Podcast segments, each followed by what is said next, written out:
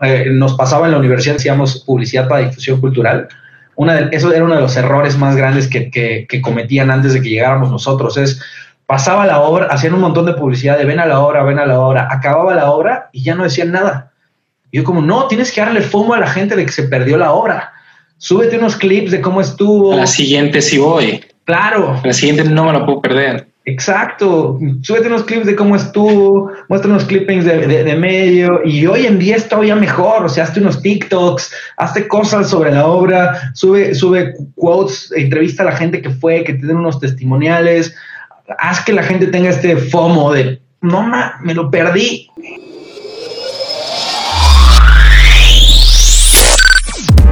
Hola a todos y bienvenidos al tercer episodio de este taller de comunicación digital efectiva. La idea de esto, como siempre, es hablar de comunicación en tu idioma. Aquí vamos a platicar mucho de lo que necesitas saber para manejar cuentas de redes sociales, iniciar un negocio, vender un evento y generar campañas de redes sociales. Nuestro tercer y último invitado es Jorge Fajardo, un productor, productor y estratega creativo con más de 15 años de experiencia en la industria de la creatividad, tecnología y el entretenimiento fue uno de los pioneros del marketing y la comunicación digital 2.0 en México, liderando el lanzamiento de la plataforma de pedidos online de Domino's Pizza en 2010 y creando proyectos de innovación y transformación digital con empresas de productos de consumo como Coca-Cola, Cinepolis, Grupo Modelo AT&T y Comex, entre otras. Posteriormente lanzó al mercado la startup de Wix, un operador virtual de telefonía celular que ofrece servicios financieros para jóvenes, la cual fue reconocida como una de las marcas más innovadoras en el ecosistema emprendedor por la revista Entrepreneur y fue vendida en el verano de 2019. Actualmente es cofundador y productor ejecutivo de Hunters, una plataforma que seguro conocen por sus videos virales, en la que colabora para crear contenidos originales como la serie documental Aislados con Juan Pazurita y Luisito Comunica, el show en línea The Creators Live, el congreso Love for All sobre inclusión y múltiples videos inspiradores e informativos como I'm Mexican, entre otros. Jorge es egresado de la licenciatura en Ciencias de la Comunicación del TEC de Monterrey con una especialidad en innovación por la Universidad de Harvard. Además, es el director del Máster en Business and Technology de Collective Academy, la NEO Universidad que está revolucionando la educación en Latinoamérica. Si te interesa todo esto de la comunicación digital, las audiencias digitales y las redes sociales, quédate en este podcast para saber más del tema. Hola Jorge, ¿cómo estás? Muy bien, ¿y tú Raúl, cómo te va? Bien, también. Oye, ya, ya que estamos aquí, ahora sí entremos a, lo que es bueno. Y te quiero hacer una pregunta que, estuve pensando ahorita que estábamos platicando y es, muchas personas tienen productos, cosas buenas que quieren comunicar, ¿no? Este, lo, lo sabemos bien, y más de una vez creo que nos ha tocado ver que por más que un espectáculo, un evento, este, un producto sea muy bueno, sabemos que le puede ir mejor si mejoran su comunicación. Entonces, si yo te pudiera preguntar, ¿cómo le puedo hacer para saber si estoy haciendo las cosas bien o mal en la comunicación de algo? ¿Qué puedo hacer? No sé, tres primeros pasos. ¿Cómo, cómo evaluar que lo que estoy haciendo está bien? Pues mira, tocas un punto que es muy interesante. Yo creo que la gente a nivel general subestima la, comunicación. Eso, eso creo que empezaría por decirte eso. En, mi vida me he topado con múltiples eh, marcas grandes, clientes, productores, músicos, eh, gente que quiere lanzar un proyecto al mercado y que piensa que la comunicación simplemente es un output, ¿no? Es decir, una vez que ya tengo todo listo, entonces comunico o le digo a alguien que tiene que comunicar. Y ese me parece que es el primer error, ¿no? El primer error es pensar que, la comunicación y el marketing o, la difusión de un evento es algo que sucede al final o es algo que se tiene que planear al final. Yo, yo soy de las personas que cree que, que la comunicación tiene que estar planeada incluso desde la concepción del proyecto mismo, ¿no? Desde, desde la conceptualización. Entonces, si tú estás eh, comenzando un proyecto y lo estás dibujando en tu, en tu cuaderno de notas y estás diciendo, oye, quiero lanzar esto, desde ese momento tendrías que estarte preguntando, bueno, ¿y cómo lo voy a difundir al mercado? ¿no? ¿Cómo, ¿Cómo voy a hacer que las personas se enteren de esto?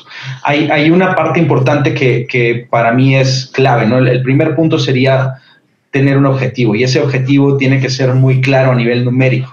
Yo soy fiel creyente de que de esta frase de, que el que no sabe lo que busca no entiende lo que encuentra. Y entonces, eh, si tú no seteas tus expectativas, si tú no sabes lo que quieres, en términos de un, de, un, de, alcanzar en una campaña de comunicación, pues va a ser muy difícil. La segunda, eh, y quiero, quiero ahondar un poquito en eso, ¿no? Cuando haces un objetivo, eh, una de las cosas que, que me encuentro constantemente es que la gente quiere todo también, ¿no? Queremos abarcar demasiado. Entonces, me siento con alguien que va a hacer un evento y que tiene un concierto y me dice, oye Jorge, pues mira, vamos a hacer este concierto, soy un artista y pues quisiera comenzar la campaña. Y, yo le digo, bueno, pero ¿qué estás buscando? ¿no? ¿Cuál es tu objetivo? Y pues que muchas personas se enteren. Ok, pero ¿qué personas?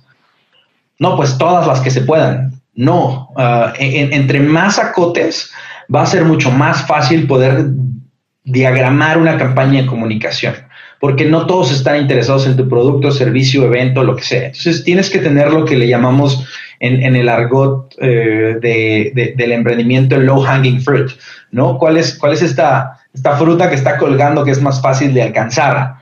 Porque así eh, puedes empezar a hacer un, un, tema de targeting, puedes empezar a seleccionar cómo acercarte a diferentes, a, diferentes nichos o segmentos para que noten tu evento. Naturalmente, el primer nicho es las personas que están interesadas ya en lo que tú estás haciendo, ¿no? Hay gente que está buscando lo que tú vas a ofrecer. Hay gente que está buscando música nueva, hay gente que está buscando un, servicio un servicio como una barbería o que está buscando eh, un evento al cual salir a divertirse o a un artista en específico. Entonces hay que comunicarles a ellos. Y no es lo mismo comunicarle a alguien que ya está interesado en un producto que comunicarle a alguien que no está interesado en un producto y, y hacerle sentir eso. Y ese sería mi segundo punto. Una vez que tienes un objetivo, también tienes que entender lo que en, en, mercadotecnia mucho más específico se le llama el funnel de conversión de una persona. Y la forma en la cual yo lo explico siempre cuando, cuando me toca enseñarlo, compartir lo que sea al respecto, es, es, es algo muy antropológico, muy humano. Todos pasamos por procesos de conocimiento de lo que sea, ¿no? Y, y, lo explico con este tema de ligue. Tú no puedes llegar un día a un bar, eh, eh, entrar, ver a una chava que te gusta, caminar directo a ella y decirle, cásate conmigo es, es, es una estrategia para el fracaso. Probablemente eh, uno en un millón, una en un millón de chicas o chicos dirían sí, y ahí empezó una gran historia de amor, ¿no? Lo, lo, que realmente pasa en este proceso de enamoramiento, que es lo que haces cuando quieres hacer una comunicación o quieres comunicar algo, es que vas pasando por diferentes etapas. No tienes la etapa de conocimiento o awareness. Necesitas primero que te noten, que sepan que existes. Eh, a partir de ahí tienes una etapa como de interés, ¿no? Ok, ya, ya sé que existes, ya sé que existe Raúl, ahora dime quién eres, qué te gusta, qué cosas haces. Eh, la siguiente etapa eh, tiene que ver un poco con un tema de trial, ¿no? Que vamos a salir, vamos a ver quiénes somos y a partir de ahí como que vas avanzando en este funnel de conversión. Hay muchas, cada funnel es diferente y cada, cada etapa es diferente, pero lo que yo diría es, ese para mí es el segundo punto. Después del objetivo es tener muy claro cuáles son tus etapas de conversión, ¿no? ¿Qué voy a hacer para que se enteren de mi evento?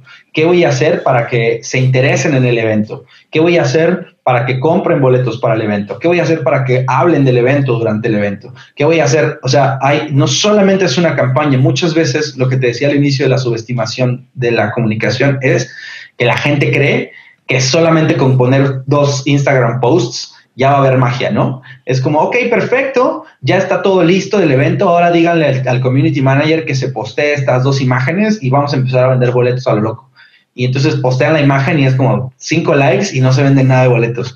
¿Por qué? ¿Por qué si estamos comunicando? Pues porque no estás comunicando real, no estás haciendo estrategia de comunicación, eres como la loca que le habla a las palomas en el parque, básicamente.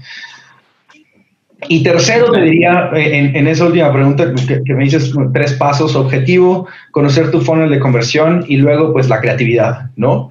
Eh, decir lo que todos dicen, probablemente, pero de una manera que nadie ha utilizado, porque no hay, no hay nuevos discursos. Es muy difícil salir a decir algo que nadie haya dicho. Eh, todo el lenguaje y todos los mensajes probablemente se están reciclando en la humanidad una y otra vez, una y otra vez desde hace muchos años. Pero en donde sí trabajamos es en la forma. Entonces, yo una de las cosas que siempre compento es eso, es, eh, existe el, el, copy más flojo de la historia que es las mejores something al mejor precio, ¿no? Entonces, ese es como el copy básico, el manual del copy flojo, es las mejores casas en la mejor ubicación, los el mejor evento al mejor precio, los mejores jabones al mejor precio. O sea, es como siempre queremos tener el mejor al mejor, ¿no? Y, poner dos, dos entes del mercado. Pero pues la gente sabe que eso es bullshit, ¿no? Que no, que no es cierto, que no tienes nada para sostener ese statement.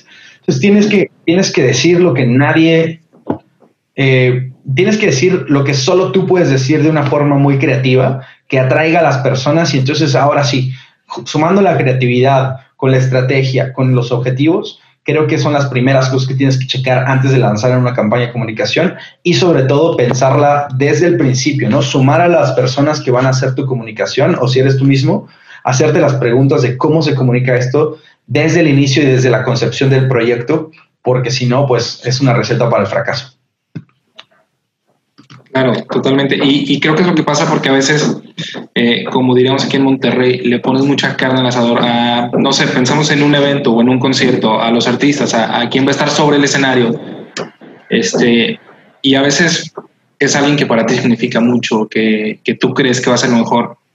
Pero como bien decías al principio de toda esta conversación, es si pones a la comunicación, es cómo le vas a promocionar, cómo vas a comunicar que esta persona viene, que nos visita y si ahí no te hace clic, ya te vas por otra dirección. Entonces, por eso, importante tenerlo al principio. Y esto me lleva a una pregunta también de cuando quieres comunicar algo. Ahorita estamos hablando un poco como de comunicación este, organizacional o, de marcas o de productos. Si quieres comunicar algo, entonces tu único objetivo va a ser venderlo, o sea, como, como que sea un mensaje comercial o, o qué otro tipo de mensajes podemos encontrar. Es una gran pregunta. Creo que el mensaje comercial es parte del mix de comunicación, ¿no? El mix de mensajes, pero tienes que, poner muchos más mensajes por lo que te comentaba hace ratito del funnel, ¿no? Eh, en la etapa de awareness no, no puedes hacer un mensaje comercial o, no deberías, porque eh, eh, otra vez regresando a la analogía, es como entrar al antro y decir, cásense conmigo. ¿Quién se quiere casar conmigo? Es como, güey, no, pues espérate, ¿no? O sea, no venimos a eso. Eh, venimos a, conocernos, a bailar pegadito, a perrear, a invitarnos unos drinks. Eso, eso viene más adelante. Entonces ese mensaje comercial no, no viene en ese momento. Eh, en la etapa awareness lo que quieres es hacer un mensaje de quién soy, ¿no? De presentación y qué es lo que me hace único y detergente, ¿no? Eh, eso es lo que quieres, que, que, la gente diga, ah, esta persona o esta marca o este evento realmente está fregona, ¿no? Realmente tiene algo distinto. Y esto aplica en todos lados, aplica con los políticos, con las marcas, con las personas. Em, lo mismo aplica incluso justo en el ligue, o sea, tienes que aplicar mensajes más como de resaltar tus atributos para que la gente te identifique, porque lo que estás buscando es identidad. Ah, claro, este se llama así, estos son los colores. Aquí es donde entra la etapa de branding importante, por eso el branding es tan importante en ese tema, la identidad, porque la gente nota muy bien algo que es bonito o que es ad hoc o que tiene una experiencia estética visual increíble para ellos. Pero también luego, a medida que vas bajando en el funnel, puedes hacer otros mensajes. Hay mensajes de educación. En la etapa de interés, por ejemplo, pasando después, e, es muy importante hablar de las cosas que tenemos en común. Esos son mensajes de identidad. Entonces, yo no quiero hablar de te quiero vender, pongamos el ejemplo de un, de un festival, ¿no? De música. Yo primero te quiero decir, oye, soy el Machaca Fest, o el Hello Fest, o el Pal Norte, o el que, el que tú me digas, ¿no? Y, que, y quiero que te identifiques conmigo primero. Hay un nuevo festival, pasa en tal lugar, pasa en este otro lugar. Entonces ahí se genera una identidad. Todavía no sé ni quién va a estar. Todavía ni sé cuánto cuestan los boletos, pero ya sé que existe un festival. Ya sé que existe un evento y ese evento se ve sexy, ¿no? Luego viene un tema de intereses. Estas son las cosas que tenemos en común. Fíjate que vamos a hacer un festival de rock o vamos a hacer un festival de pop, o vamos a hacer un festival de reggaetón, o vamos a hacer un festival ecléctico, como, como de pronto es para el norte, que tienes a Bad Bunny y Alejandro Fernández en, en, diferentes escenarios. Entonces, ese tipo de cosas lo que te hace es, es, y todavía no estás vendiendo, ¿no? No estás, no estás siendo comercial, no estás diciendo compra tus boletos, estás diciendo Bad Bunny va a estar aquí y está bien fregón, Alejandro Fernández va a estar aquí, va a estar bien fregón y, ahí estás generando. Y luego viene una etapa comercial donde no tienes por qué vender lo anterior si ya hiciste bien el trabajo previo. Ya tienes que ir directo a compra tus boletos, etapa 1, 3.500 varos, cómpralos ya, ¿no? Y ahí entran a jugar otro tipo de técnicas hay un, hay un autor que se llama Robert Cialdini, que, que habla mucho del arte de la persuasión y a mí me gusta eh, bastante eh, sus teorías porque es un científico que, decidió hacer un análisis de cuáles son los factores que motivan a las personas a tomar una decisión. Y él dice que no somos seres racionales. Si, fuéramos seres racionales, no se o sea, la gente no compraría cosas como Louis Vuitton o, o Burberry, porque dirían es que no tiene sentido, ¿no? Esta es una camisa y solo me la voy a poner encima. Y si esta camisa solo me la voy a poner encima, como por qué pagaría 300 dólares y no 3, que es lo que realmente cuesta en el Walmart, ¿no? Entonces, ¿por qué, ¿por qué tengo que comprar esta camisa? Pero él habla de que pues hay muchos factores que inciden en, la emoción de acuerdo para la toma de decisiones. Me digo, podemos entrar al tema de behavioral economics y eso, pero para ser concisos en este aspecto, uh, hay, hay, varias técnicas que puedes utilizar, eh, como por ejemplo scarcity, ¿no? que eso lo hacen muy bien los, conciertos. Um, ya se van a acabar, o sea, los boletos se acaban. La etapa, a la etapa 1 le quedan tantos boletos y eso es un mensaje comercial que puedes hacer muy fuertemente. ¿no? Pero hay que pensar desde inicio cómo generar ese scarcity. Entonces hay gente que dice, ya salieron a la venta los boletos. A nadie le interesa que ya hayan salido a la venta, ¿sabes? O sea, a nadie le importa que hayan salido a la venta los boletos. Ah, chido por ti, falta un año. Pero si, de, si estratégicamente dices, ya salieron los de la etapa 1 y son 300 pesos más baratos y solo hay 100, ah, güey, entonces sí me interesa ese mensaje. Sí es importante, porque solo hay 100, güey, se van a acabar y son mucho más baratos. Y eso se planea desde el inicio. O por ejemplo, digo, eh, hablan de authority, ¿no? Eh, Cialdini habla de authority, que dice, consigue que alguien más te valide, que alguien más hable de ti. Entonces, igual, si yo salgo y digo, hola amigos, ya salió mi nuevo concierto y voy a tener un gran festival, es como, pues mi mamá le va a dar like, porque no le, yo no le intereso a mucha gente. Totalmente. Pero ¿cómo puedes conseguir que otras personas hablen de ti y te validen. Y ahí entra en, esta era de la comunicación digital el influencer marketing, pero también las relaciones públicas, ¿no? Oye, quiero aparecer en Tech Review, quiero aparecer en Social Life, quiero aparecer en este medio, le voy a hacer llegar un comunicado de prensa sobre, sobre mi festival a los medios. Y estos medios de pronto van a hacer una nota y van a decir como, el nuevo festival de Monterrey es tal. Y eso ya no lo digo yo, ya lo dice alguien más. Y ese alguien más tiene una autoridad para decir, para difundir. Eso no solamente... Y, tiene pues poquita más credibilidad o mucha más credibilidad, depende si, si lo eliges bien. Exacto. O sea, no estamos hablando solo del alcance que te puede dar un medio, ¿no? O sea, el norte me sacó una nota. Sí, tiene un, tiene un alcance brutal, pero lo importante aquí no es el alcance, es como dices tú, la credibilidad. Porque, ah, no mames, salí en el norte. Entonces sí ha de ser chido este festival. Y, uno cree que salir en el norte o salir en una revista es una cosa de una proeza de solamente los genios. Y no, en realidad los editores son humanos como tú y yo, cuyo trabajo es publicar algo y están buscando en el Internet qué hay de nuevo y le haces la vida más fácil si un día le mandas un correo diciendo, oye, pues yo sé que tú eres el editor de sociales y te quiero informar de este nuevo evento que va a haber, ¿no? Entonces te estoy informando de este nuevo evento que va a haber y él probablemente o ella, la editora, dirá como, ah, mira, qué interesante, pues lo voy a meter, ¿no? lo voy a meter en, mi columna esta semana y resulta que saliste del norte por una pequeña acción. Pues bueno, no, me quiero clavar en eso, pero eh, yo le recomendaría a quien nos está escuchando y quien nos ve que se echen una, buena clavada de Robert Cialdini, C-I-A-L-D-I-N-I.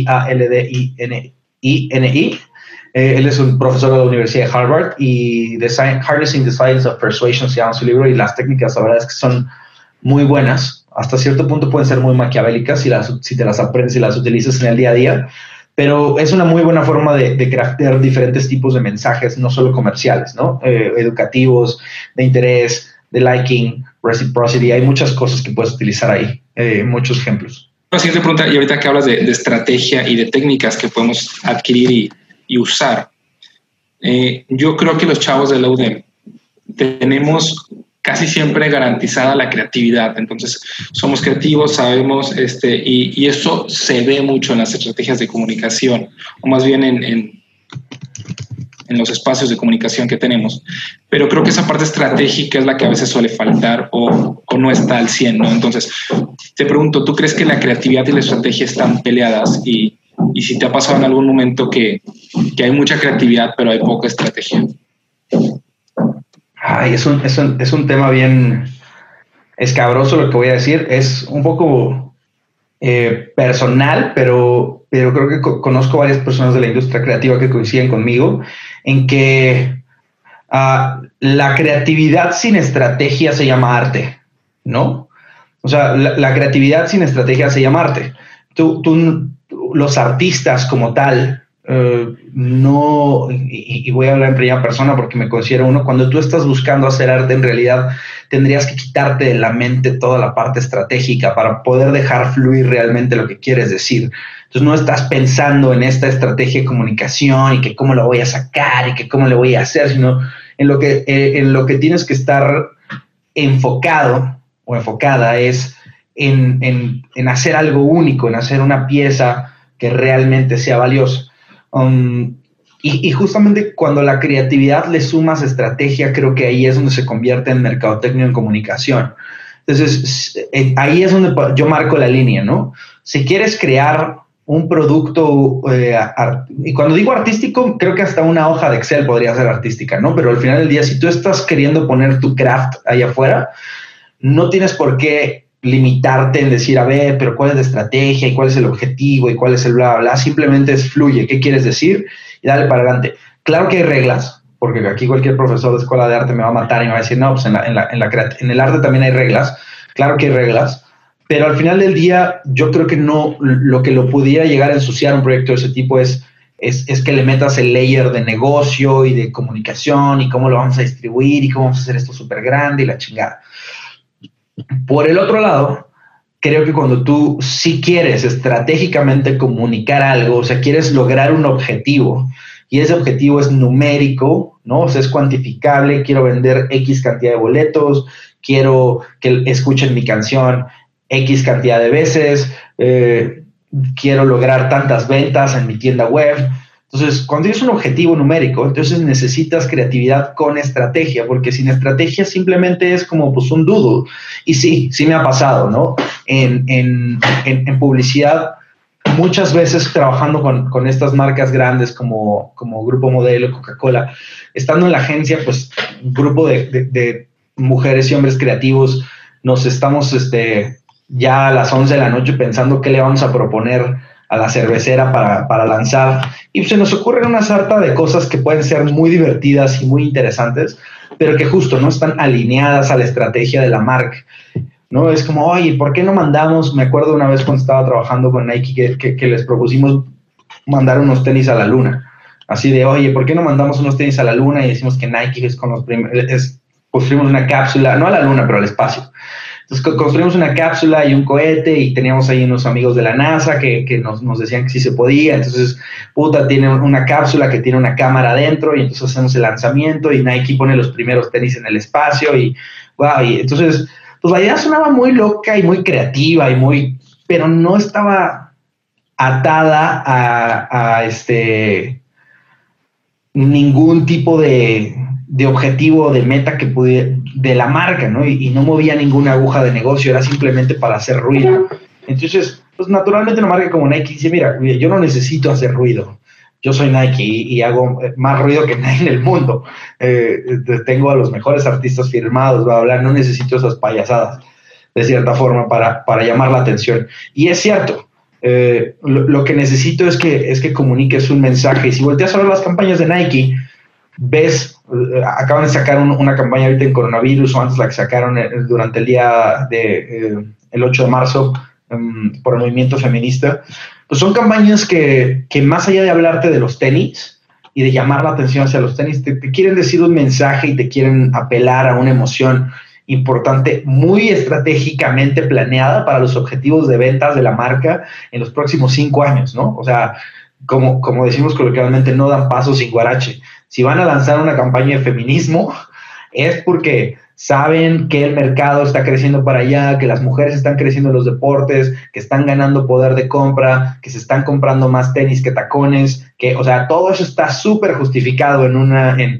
en, estadísticas de mercado y por eso se les ocurrió esa creatividad, no porque sean genios. Lo mismo pasó con Colin Kaepernick, cuando en su momento, hace un par de años, ellos lanzan la campaña con Colin Kaepernick de, de, cuate que que se ¿cómo se llama? Se arrodillaba en la NFL y que perdió su trabajo y perdió todo por arrodillarse en la NFL, el quarterback.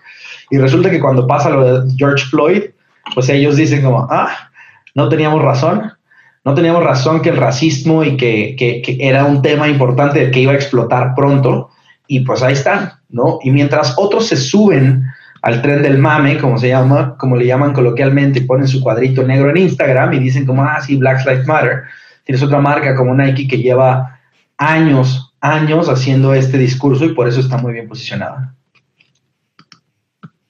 Claro, y, creo que en ciertos momentos hasta te, adelantas o se adelantan en, en tener esa conciencia social este, que suele ser luego muy beneficiosa. Pero hablando de eso, creo que la estrategia, y ahorita que hablamos de objetivos, este, pues tu estrategia debe estar curada por tu objetivo. Si tu objetivo es de lanzamiento, si tu objetivo es de relanzamiento, si tu objetivo es este, porque qué es lo que pasa, por ejemplo, en, en los eventos de la universidad.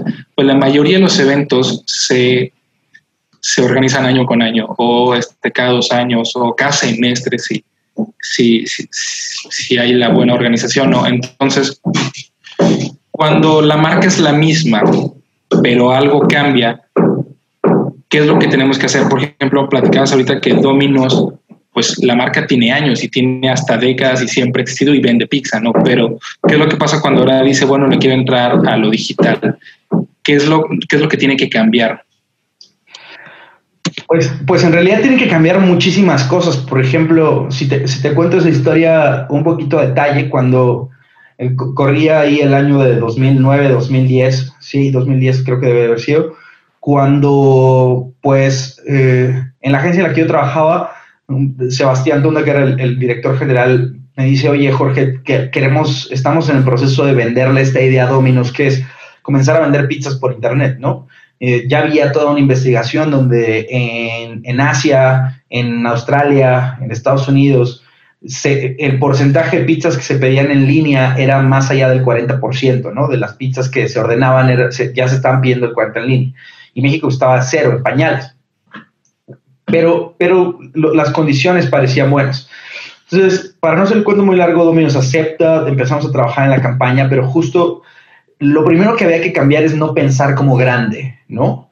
Eh, en, e, en, este caso específico y en muchos que tienen que ver con innovación o con frescura. Es decir, aunque tú eres la UDEM y tienes cientos de años o decenas de años existiendo y eres este monstruo, cuando quieres hacer algo nuevo tienes que pensar como, como fresco, como chiquito. Entonces, en este caso, dijeron, oye, sí, bueno, vamos a hacer la gran campaña de televisión de que vamos a vender pizzas en línea. No, no vamos a hacer eso. De hecho, vamos a empezar en Puebla Vamos a, vamos a ir a Puebla. No solo vamos a empezar en Puebla, vamos a empezar en dos tiendas de Puebla, nada más. Porque, porque vamos a probar. ¿Me explico? Vamos a, en dos colonias de Puebla vamos a hacer una campaña localizada eh, con algunos flyers y con algunos parabuses a decirle a la gente de esas dos colonias en Puebla de que puedes pedir tu, pizza en línea. Vamos a empezar a probar, ¿no? Eh, una vez que empezamos a probar que el sistema funcionaba, otra cosa que tuvo que cambiar fue el mecanismo de comunicación. Y esto te va a parecer muy, es, de altísimo valor humorístico esta historia. Porque cuando llega eh, el momento de decir, ok, ya el sistema está estable, ya no solo estamos en Puebla, ya estamos en Monterrey, Guadalajara, Ciudad de México, Puebla, Querétaro, unas 8 o 10 ciudades muy estratégicas y de alto volumen de pedido. Viene la segunda parte que es la del crecimiento, ¿no? Y en esta parte del crecimiento yo eh, le digo a, a, Domino, ¿saben qué? No podemos esperar que las personas que normalmente piden pizza, de buenas a primeras, dejen el teléfono y empiecen a pedir por internet. Mi mamá nunca va a pedir una pizza en internet. Mi abuelita menos. Mi papá tampoco, mi tío, ¿no?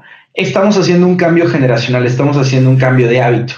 Eh, entonces, número uno, tenemos que encontrar lo que te decía, el low hanging fruit. ¿Quiénes son las personas que pueden empezar a consumir este pedido de pizza por internet y les puede resultar mejor, más eficiente, más cómodo? Y entonces ahí otra vez, vamos a la data, ¿no? volteas a los datos. A ver, ¿cuáles son los días que más se vende pizza?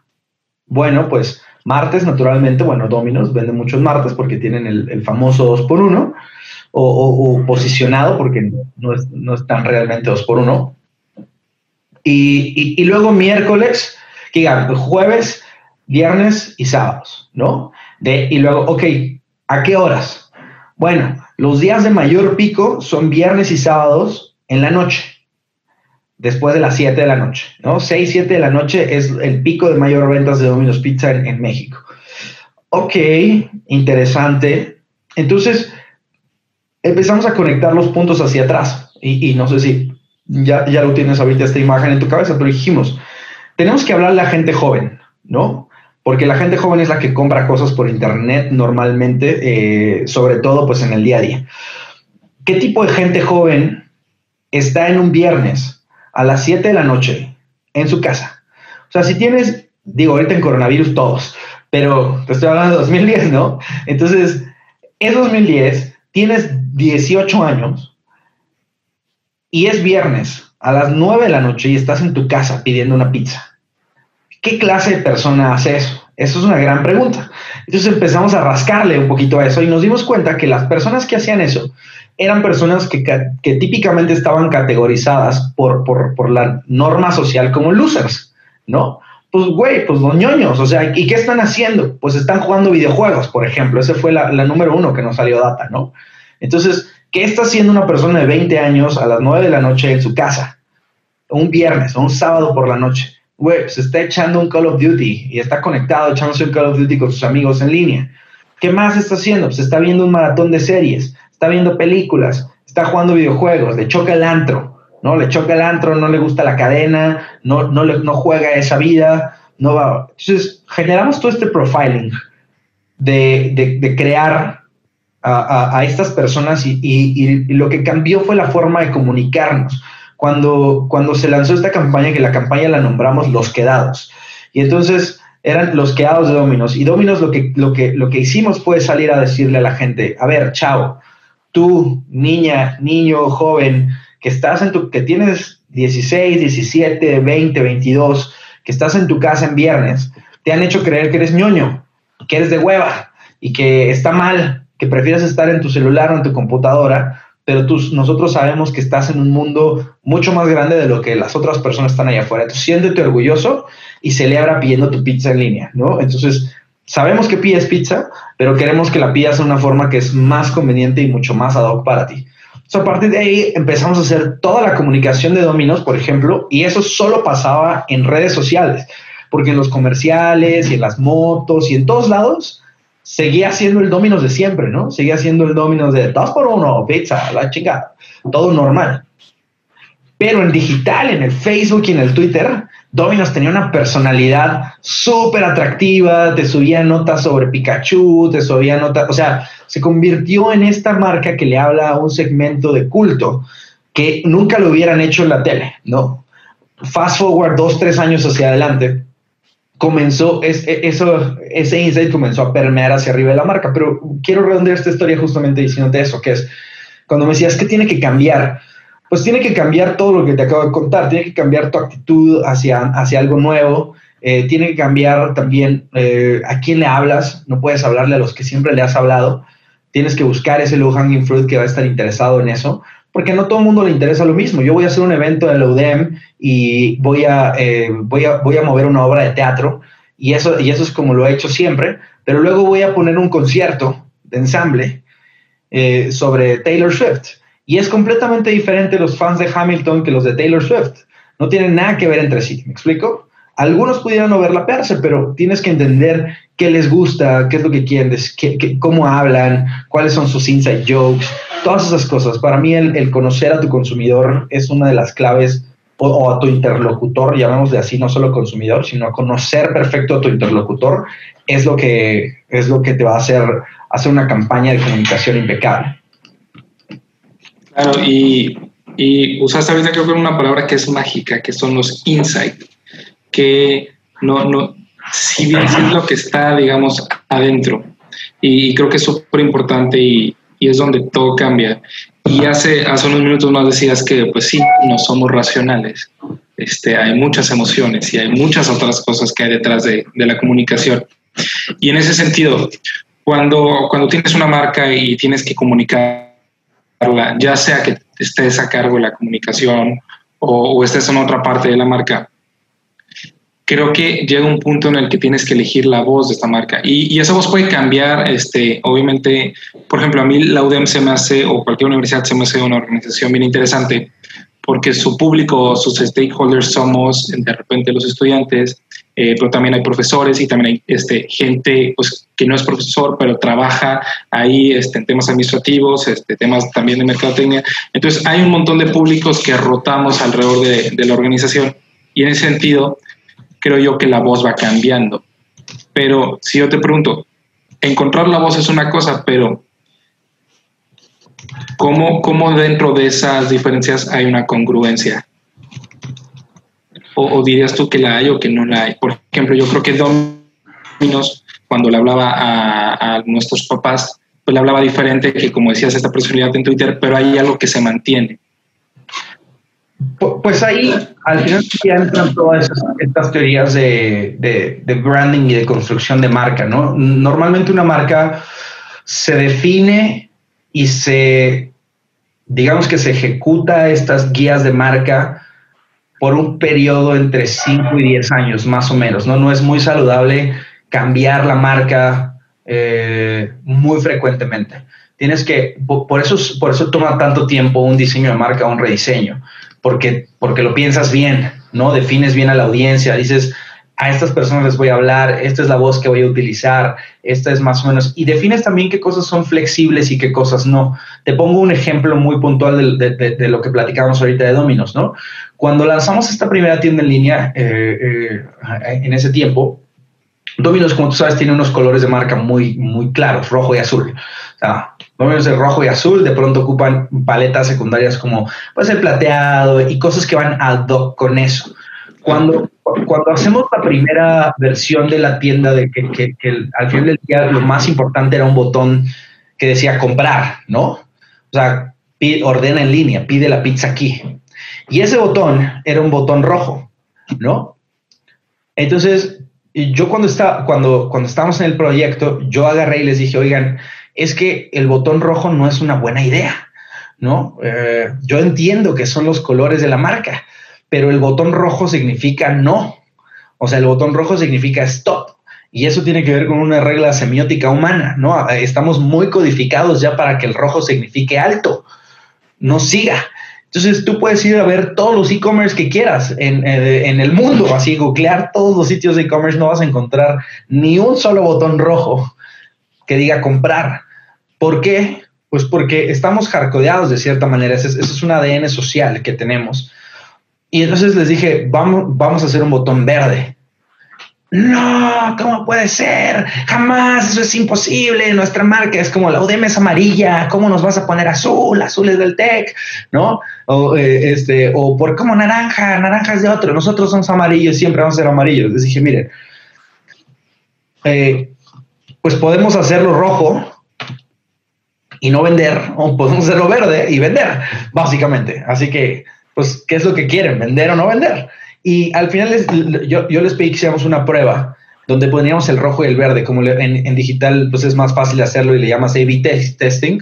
Entonces dirigíamos el 50% del tráfico al botón rojo y el 50% del tráfico al botón verde. Y otra vez, remitiéndonos a la data, vimos que el botón rojo, pues naturalmente convertía muy poco, y el botón verde, que además era un botón como este que, que, tengo aquí en mi mano, o sea, era un botón además que te daban muchas ganas de picarlo, ¿no? Pero que en vez de decir no, como dice el mío, eh, decía pedir en línea y era verde y te daban ganas de picarle con el mouse porque además tenía esta animación de que se hundía. Entonces era como muy, muy, muy chido ese botón verde. ¿Por qué te traje esta historia de aclaración para tu pregunta? Porque Tú, defines ciertos guidelines de marca y dices, esta es mi voz, esta es mi tipografía, esta es mi identidad, ¿no? Eh, a eso, eso en términos de comunicación le llamamos identidad de marca.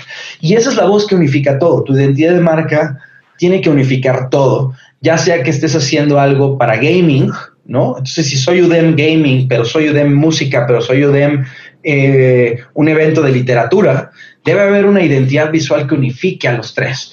¿no? Eh, y eso es lo que tiene esa, esa, esa, voz fuerte.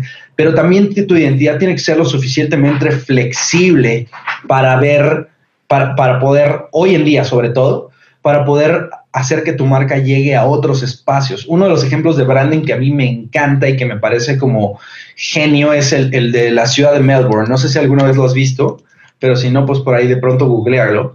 Pero la ciudad de Melbourne, o sea, ponle Melbourne City Brand, eh, que es en Australia. Y ellos este, hicieron como un rebranding de su ciudad con una M, que es, una M que es dinámica. Eh, entonces, la, puedes ver cambiante y a veces la M está en líneas y a veces es en línea punteada y a veces es morada y a veces es amarilla. Y es lo que hoy en día le llamamos como dynamic brands, ¿no? Que tienen un elemento identificador, pero que, pero que ese elemento identificador cabe, cabe muchas cosas. Cabe música, cabe gaming, cabe ser serio, pero también cabe ser divertido, pero cabe... Y, eso es, es genial. Alguien que también eh, tiene una Dynamic Brand que es muy buena, es hace, recientemente, hace como unos 5 o 6 años, hicieron eh, un rebranding de America Online. Y si también, si lo googleas AOL Brand, vas a ver a lo que me refiero en términos de Dynamic Brand, ¿no? Vas, vas, vas a poder ver cómo, cómo AOL eh, hizo una marca que es completamente dinámica, donde en un momento la puedes ver con una manita de rock, en otro momento la puedes ver con un pez, en otro momento la puedes ver con una ilustración. Entonces, al final del día las universidades sí son eso. Las universidades no pueden ser cuadradas y es una de mis críticas más fuertes a, universidades probablemente como el TEC, como la NAGUA, como la UDEM, que son muy institucionales, pero al ser muy institucionales no dejan que quepan los, la diversidad de perfiles que hay dentro de ellos. Entonces, si yo como alumno quiero ser morado, ¿por qué hago tengo que ser azul? ¿O por qué hago tengo que ser amarillo? ¿Por qué no podemos tener una universidad que tenga muchos colores y muchas formas y muchas formas de hacer eh, eh, las cosas? Y eso se, se, se, mama, perdón que sea mi, palabra, pero eso es, científica de verdad. O sea, literalmente se mama desde, desde, desde, desde el diseño de la marca, ¿no? Cuando tú dices, no, yo solo uso estas plecas y solo uso este color y solo uso estas fotos y tiene que ser todo acartonado, pues bueno, la sensación que tienen los consumidores de esa o los interlocutores de esa marca es que eres rígido. Y cuando tú sales a la calle, cuando tu identidad es dinámica, pues la gente sabe que puede ser cualquier cosa y eso es, eso es muy lindo. Claro, y, pues es una flexibilidad eh, y me encantaron los ejemplos que son como camaleónicas y puedes, sigue siendo tú, pero creo que del lado de, la audiencia es, sigue siendo lo mismo, pero también eres más yo. O sea, me puedo identificar más y, y pum, expandiste tu, tu, cartera de clientes de una manera muy beneficiosa para ti, ¿no? Y, exactamente, o sea, yo soy, yo soy muy fan de esta ley de los primeros principios. Siempre que hay una duda general, ¿no?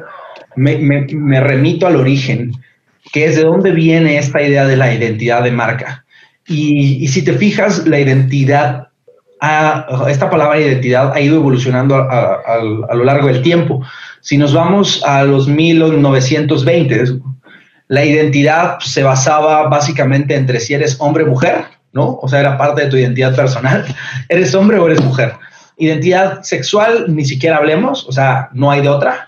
Aunque existiera y aunque estuviera ahí, eso no lo vamos a tomar en cuenta. Eres hombre o eres mujer. Eh, y si eres hombre, te gustan las mujeres. Y si eres mujer, te gustan los hombres. Punto. No hay más, ¿no?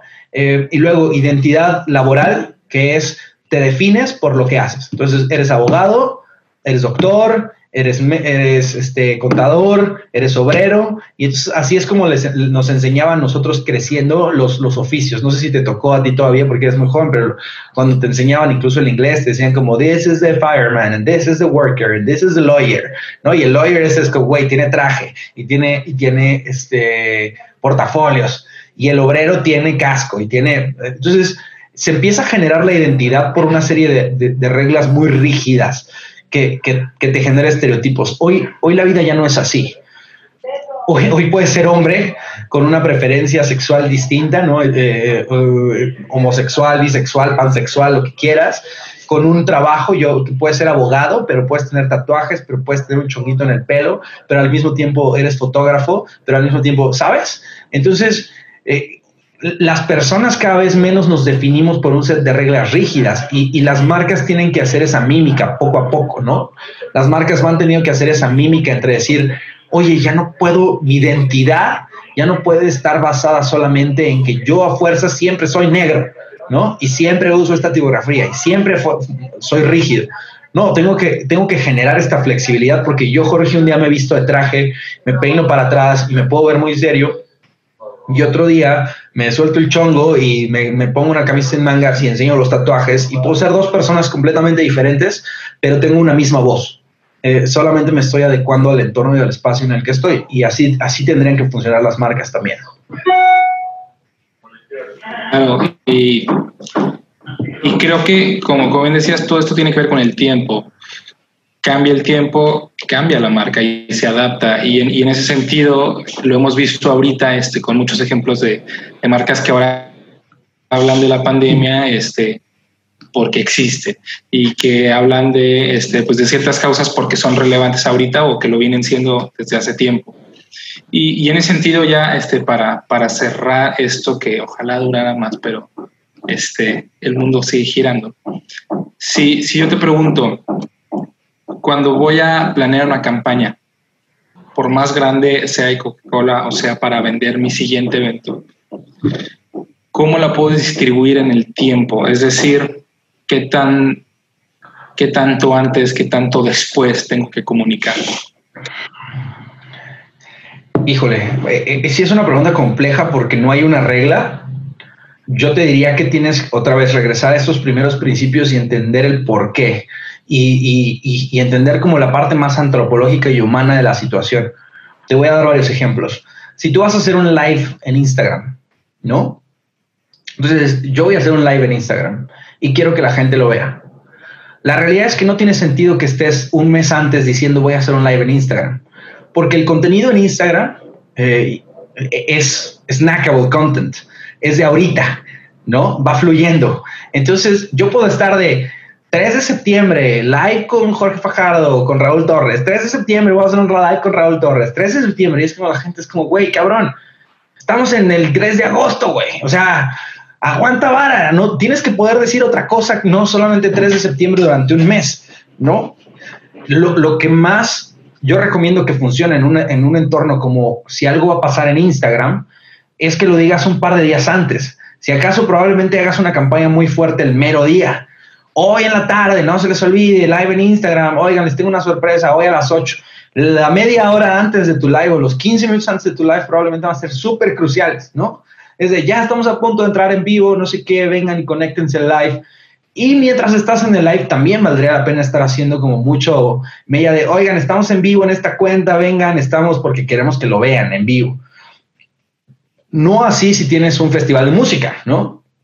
si tienes un festival de música, pues yo te diría tal, vez, si quieres vender boletos, o sea, si el festival es el 3 de agosto, eh, lo más probable, o el 5 de agosto, que es hoy, lo más probable es que tengas que empezar a vender los boletos, pues el 5 de abril, por un tema económico, porque quieres saber si vas a tener suficiente dinero y si se venden y tener colchón. Y para vender los boletos el 5 de abril tienes que anunciar el festival el 5 de enero eh, y decir boletos a la venta el 5 de abril y generarle cierto hype.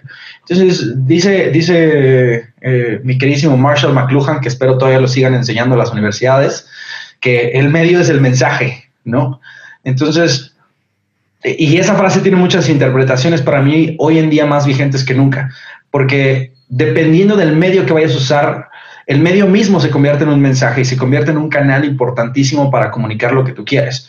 Eh, tienes que entender la lógica de cada uno de los medios, tienes que entender cuánto dura el contenido vivo dentro de los medios. Entonces, eh, por ejemplo, relaciones públicas. Si tú vas a querer hacer participaciones con medios para anunciar tu evento, tienes que entender los ciclos de publicación de cada uno de los medios. Tienes que entender que si quieres salir en la portada de la revista Entrepreneur o del mes de junio, porque es súper clave para tu festival, pues esa portada del mes de junio se planeó en enero o en febrero. Y se tomaron las fotos en enero o en febrero. Entonces, pues tienes que actuar acorde en todo ese medio. Pero si quieres que el Sopitas te haga una nota o algún medio digital, a lo mejor necesitas buscarlo un par de, semanas antes nada más. Entonces, yo, lo que recomiendo es, es sí eh, hacer lo que le llamamos como ingeniería en reversa, ¿no? Este reverse engineering de cuándo es el día de, cuándo es la meta, qué cosas tienen que pasar para llegar con éxito a la meta y ahí construir hacia atrás la planificación. Eh, si es un Instagram Live y es algo más cortito, pues serán dos o tres días de campaña y a lo mejor lo que quieres también es difusión post-mortem, que eso es algo que se olvida muchísimo la gente. Ya pasó el evento, ya no lo voy a comunicar. no manches, estás perdiendo muchísimas oportunidades, sobre todo si vas a un evento recurrente, ¿no? Eh, nos pasaba en la universidad, cuando yo estaba en el TEC, que hacíamos publicidad para difusión cultural. Una de, eso era uno de los errores más grandes que, que, cometían antes de que llegáramos nosotros. Es, pasaba la obra, hacían un montón de publicidad de ven a la obra, ven a la obra, acababa la obra y ya no decían nada. Y yo como, no, tienes que darle fomo a la gente de que se perdió la obra. Súbete unos clips de cómo estuvo. La siguiente sí voy. Claro. La siguiente no me la puedo perder. Exacto, súbete unos clips de cómo estuvo, muestra unos clippings de, medio y hoy en día es todavía mejor, o sea, hazte unos TikToks, hazte cosas sobre la obra, sube, sube quotes, entrevista a la gente que fue, que te den unos testimoniales, haz que la gente tenga este FOMO de, no, ma, me lo perdí, me lo perdí, tengo que ir a la que sigue. Uh, entonces, creo que eso es súper, súper importante en términos del timing, es una gran pregunta yo cerraría o, concluiría esta, esta, pregunta con decir que todo proyecto, toda campaña de comunicación es un traje a la medida. Si alguien les dice que sabe cómo, cómo vender lo que ustedes hacen y que tiene las respuestas, duden de esa persona porque, porque no es cierto. Claro que hay técnicas, claro que hay metodologías que puedes repetir, pero a mí, Jorge, que tengo 15 años vendiendo cosas a través de la comunicación, o sea, distribuyendo ya sea ideas, mensajes, conciertos, música, lo que sea, a través de la comunicación. Te digo que cada proyecto para mí es un, es un lienzo en blanco y una, un, eh, un acertijo por resolver, ¿no? para mí, mi vida, siempre lo he dicho así, e, es un capítulo de Doctor House, porque así es la comunicación. O sea, la, llega un paciente con una, con una serie de enfermedades rarísimas, el paciente siempre miente, no te está diciendo la verdad, así son todos los clientes, todos los proyectos que tengo, eh, no sabe lo que quiere, no sabe lo que ha hecho, tienes que investigarlo, tienes que ir a su casa, tienes que revisar su basura, tienes que tratar de sacarle cosas que no te va a decir y a partir de ahí generar un diagnóstico. Y una vez que tienes un diagnóstico, entonces que puedes empezar a, a trabajar en un plan para la cura. Me encanta esa serie justo por eso, porque refleja muchísimo lo que es el trabajo de un comunicólogo, un mercadólogo, que no solamente está casado con una marca, sino que lo hace de manera serial con diferentes tipos de proyectos, grandes y chicos. Claro, y creo que, creo que es por eso que, que nació la intención de hacer este espacio, porque sabemos que no podemos hacer un documento, una fórmula y listo ya, todos los eventos llenos y todos este, los productos vendidos, toda la gente contenta, ¿no? Entonces, este, qué, qué buena manera de cerrar y, y te quiero hacer una última pregunta que es un tanto más personal y, va a apelar mucho a lo que hemos platicado es, ¿qué le dirías ahora, después de estos años que han pasado, a, Jorge estudiante acerca de lo que puede este, pues aprender o, creer de, la comunicación? Pues yo creo que lo, lo, que le diría más frontalmente es que no le huya a los proyectos porque porque de todos se aprenden, ¿no? Y de todos, de, de todos crece. Yo, yo creo que en, en, mi juventud, cuando estaba oh, en, mis veintes, en la universidad, de pronto no me gustaba acercar, quería hacer solo lo que me gustaba a mí, ¿no? Estaba muy enfocado en que si era algo que me gustaba, yo lo elegía y yo lo hacía. Y si no me gustaba, pues no merecía mi atención. Si no era algo de lo que estaba dentro de mis intereses en ese momento. Mm, bueno, la realidad es que hay una gran magia y los mayores aprendizajes de mi vida me los he llevado estando en el lugar eh, en el que no quería estar, ¿no? O sea, en el que, en el que decía, ay, aquí no quisiera estar o no, no me hace tan feliz. Y, presentándome con mi A-game a eso, ¿no? Es agarrar al toro por los cuernos. Y regreso un poco a esta analogía del Doctor House que te acabo de decir, ¿no? Por eso el Doctor House es tan, eh, tan, tan distinto a todos los demás doctores, porque él agarra los casos que nadie más quiere agarrar. Eh, y que nadie más puede agarrar. Y por eso es tan chingón. y tiene tanta correlación en su cabeza, porque, porque los doctores normales hacen lo fácil, agarran los diagnósticos que son fáciles de hacer, los diagnósticos en los cuales ellos son expertos. Y lo que hace el doctor House es decir, vamos a agarrar los problemas, me voy a rodear de gente talentosa, eso es súper importante, me voy a rodear de gente talentosa que son los doctores que trabajan con él, es súper especialistas en sus temas y, voy a tratar de resolver los acertijos más complejos. Entonces, mi, respuesta sería esa, es no, no, no le huyas a las cosas que no te gustan, acércate. Yo le huí, por ejemplo, mucho tiempo a las matemáticas y me negué, de, una de las razones que siempre decía es elegí comunicación porque no tenía matemáticas. y hoy es una de las cosas que más me apasiona. Definitivamente sigo siendo malo y no soy un ingeniero aeroespacial que va a ir a la NASA, pero, pero me gusta, me defiendo, me gusta hacer cálculos. Hoy en día me paso tardes completas eh, trabajando en hojas de Excel cuando mm, reprobé mi clase de estadística y análisis este, estadístico en la universidad. Entonces, creo que eh, la historia universal y, y, personal nos ha mostrado que los mayores están, aprendizajes están detrás de los retos más complicados le diría, no, no le huyas y no te quedes en tus zonas de confort, porque aunque te sientas muy bien, siendo muy bueno en lo que haces, donde realmente creces es, es cuando te enfrentas a los rivales que tienen mucho más poder que tú y tienes que sufrir un poco y tienes que batallar un poco para lograrlos.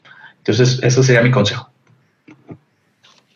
Y, y de verdad, de verdad que, que reafirmo una vez más que, que invitarte aquí es buenísimo porque sé que la gente que nos escucha conecta y se identifica este, un montón con, con, las experiencias que has tenido y que sigues teniendo. Entonces, gracias y, y, te agradezco muchísimo por este espacio. Estuvo muy, muy genial y, y yo sé que si no solo gustó a mí, le va a gustar a muchísima gente que, que nos pueda escuchar y sobre todo a los chavos de la UDEM que, que son tan locos como para involucrarse y, y para crear cosas nuevas. 100%. Y, y, me gustaría cerrar con esto, Raúl, que es no solo agradecerte que, me invitaras, sino reconocerte a ti y a las personas que te escuchan, porque definitivamente eh, creo que si le pudiera agregar un postdata lo que le diría a mi yo del pasado es lo que les quiero decir ahorita, que es it pays off, ¿sabes? Estar involucrado en cosas por las que no te pagan, eh, presentarte en cosas que, que, mientras otras personas y otros jóvenes están en la fiesta, eh, en, la socialización, tú estás trabajando en proyectos que, que, tus amigos te dicen, pero ¿cómo que tienes ensayo y te pagan por eso? No, lo hago porque me gusta. ¿Cómo que estás haciendo este programa y te pagan y ganas dinero? No, pero estoy aprendiendo. Creo que eh, más adelante en la vida se muestra todo ese aprendizaje no solamente te, hace una persona que, está lista para hacerle frente a los proyectos, sino te hace un hábito. Y ese hábito es to show up, ¿no? Eh, y, entonces eh, es, es, muy plausible para quien sea que esté escuchando esto y para ti que estén, que estén involucrados en estas cosas, porque era más fácil no hacerlo. Era mucho más fácil quedarse en su casa viendo Netflix era mucho más fácil hacer cualquier otra cosa que querer crear algo productivo y, somos los que realmente nos levantamos diciendo, oye, hay que hacer esto nuevo, nos van a pagar, no, alguien nos está pidiendo que lo hagamos, no, pero creemos que esto debe estar allá afuera, los que hacen la diferencia. Así que felicidades por esto. Y de nuevo, gracias y, y qué, qué mejor manera también de, de cerrar y nos platicamos a la próxima. Muchas gracias, Raúl. Nos vemos.